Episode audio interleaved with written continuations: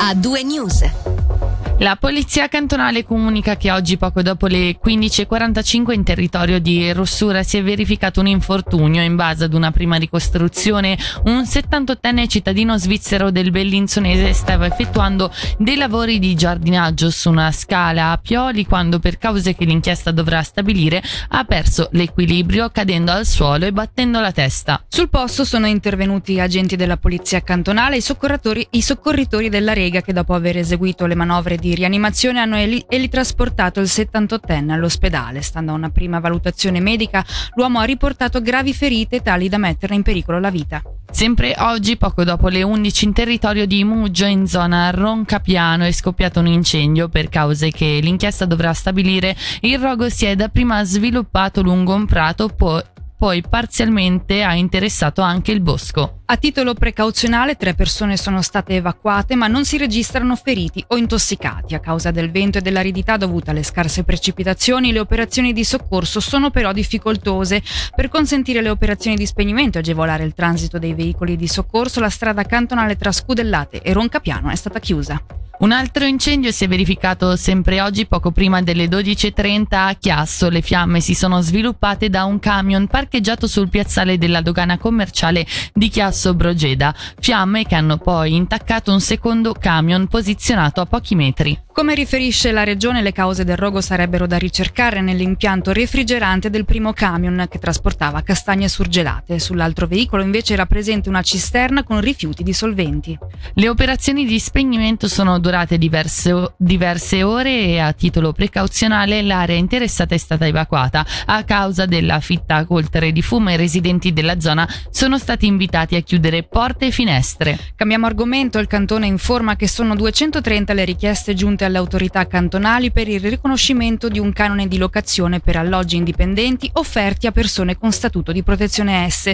Dato che le verifiche di tali richieste sono quasi terminate, il Consiglio di Stato ha fissato per il 31 agosto 2022 il termine oltre il quale verrà conclusa la procedura e non saranno accettate nuove richieste. In vista invece dell'inizio del nuovo anno scolastico, il prossimo 29 agosto, il governo invita i rappresentanti legali di giovani di età compresa tra i 4 e i 18 anni con permesso S e attribuiti al Canton Ticino di annunciarli se non sono ancora iscritti ad un istituto scolastico. Sentiamo il direttore del DEX, Manuele Bertoli.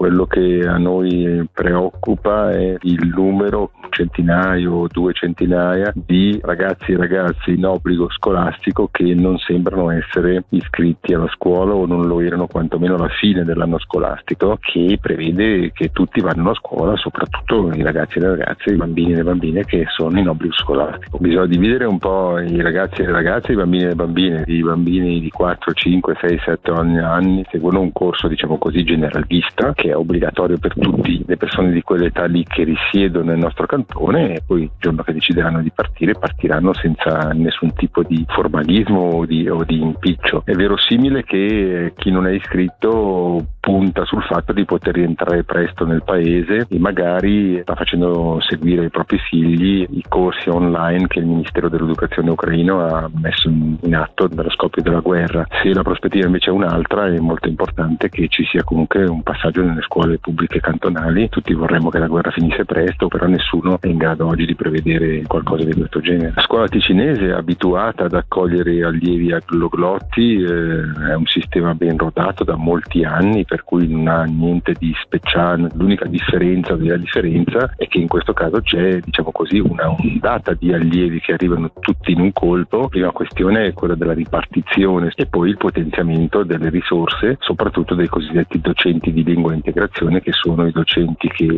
si occupano nella prima fase degli allievi che parlano un'altra lingua che pian piano iniziano a comprendere meglio l'italiano e poi pian piano sono integrati totalmente nella scuola ordinaria. Il numero di frontalieri in Ticino è aumentato. Secondo i dati diffusi dall'Ufficio federale di statistica, nel secondo trimestre 2022 i lavoratori con permesso G erano poco meno di 76.000, con un aumento dell'1,3% rispetto al primo trimestre dell'anno e del 3,4% rispetto allo stesso periodo del 2021. Nella Svizzera italiana luglio è stato il mese più soleggiato e il secondo più caldo mai registrato. Lo scrive Meteo Svizzera Locarno Monti nel suo blog. A pesare è stata la lunga e intensa ondata di caldo, quella dal 14 al 27 luglio. Il record del luglio più caldo a sud delle Alpi è detenuto dall'anno 2015. Il Consiglio di Stato propone al Gran Consiglio l'approvazione dei conti e della relazione annuale 2021 dell'azienda cantonale dei rifiuti che chiude l'esercizio dello scorso anno con un avanzo di franchi 2 milioni e 200 mila, un risultato determinato da un totale dei ricavi maggiore rispetto a quello dei costi. Continuiamo a parlare del festival del film di Locarno, un'esclusiva di quest'anno sono i Relax Screenings, ossia delle produzioni Iezioni decisamente diverse da quelle tradizionali, al buio e in, rigolo, in rigoroso silenzio, che includeranno luci soffuse, un suono meno impattante e la possibilità di parlare e spostarsi durante la proiezione. L'idea nasce e si sviluppa per includere in una grande e importante rassegna come quella del Festival di Locarno anche chi accusa disturbi di vario tipo come ansia, disturbi cognitivi o legati all'autismo, ma in realtà può accogliere davvero tutti, anche chi è curioso o si sente più a suo agio in un contesto simile ed è oltretutto avuto un ottimo esercizio di integrazione. Sentiamo Sara Bellicini, allora responsabile degli aspetti inclusivi per il Locarno Film Festival. Relax screening sono un concetto di proiezioni pensate in un ambiente eh, più accogliente e rilassato. Si tratta di particolari condizioni, eh, tra cui ad esempio luci soffuse, suoni leggermente più bassi e libertà di movimento in sala durante la proiezione che permettono a chi presenta disturbi sensoriali o qualsiasi altro tipo di problema di vivere senza ansia l'esperienza cinematografica in sala senza preoccuparsi appunto di, ristor- di, disturbare il pubblico. L'idea è proprio fare qualcosa che si rivolga a chiunque ne possa beneficiare, quindi non vogliamo fare delle proiezioni specifiche dicendo noi sono per questo pubblico, ma vogliamo mettere a disposizione un nuovo modo di vivere l'esperienza cinematografica e poi lasciare a ognuno decidere se è una cosa che può eh, essere interessante o portare dei benefici. Questa è proprio l'idea, creare una possibilità possibilità è uno spazio di incontro e di integrazione, quindi non delle cose ad hoc, ma qualcosa di nuovo e accogliente che possa dare spazio a tutti quanti. C'è il pubblico più affezionato alla eh, proiezione tradizionale nel completo silenzio, nel completo buio, che magari deciderà che non fa veramente per lui e tutti gli altri sono ovviamente liberi di provare e mm, testare questa nuova esperienza. Anche per noi è un test e l'idea è trovare una soluzione interessante e proprio pensarla insieme al pubblico.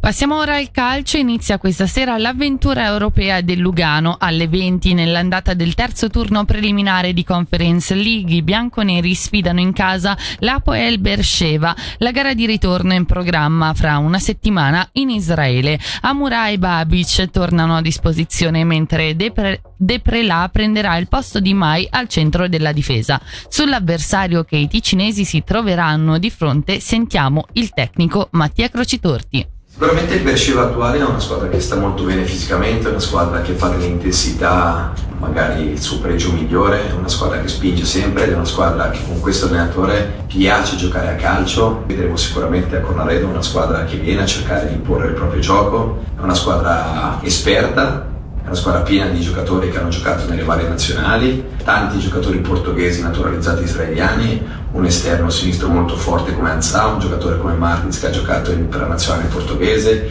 i difensori centrali eh, sono esperti. Vedremo sicuramente una squadra che non verrà a nascondersi qua perché non è nel loro DNA, è una squadra che verrà a imporsi, cercherà di giocare dal primo minuto perché ha questa qualità, soprattutto nel centro del campo. Noi dovremo essere bravi sapere accettare a volte la situazione, che sono dei grandi palleggiatori, per poi potergli fare male in transizione o cercando anche noi stessi di giocare come abbiamo fatto nelle ultime partite. A due news. Senti come suona il ritmo delle notizie su Radio Ticino.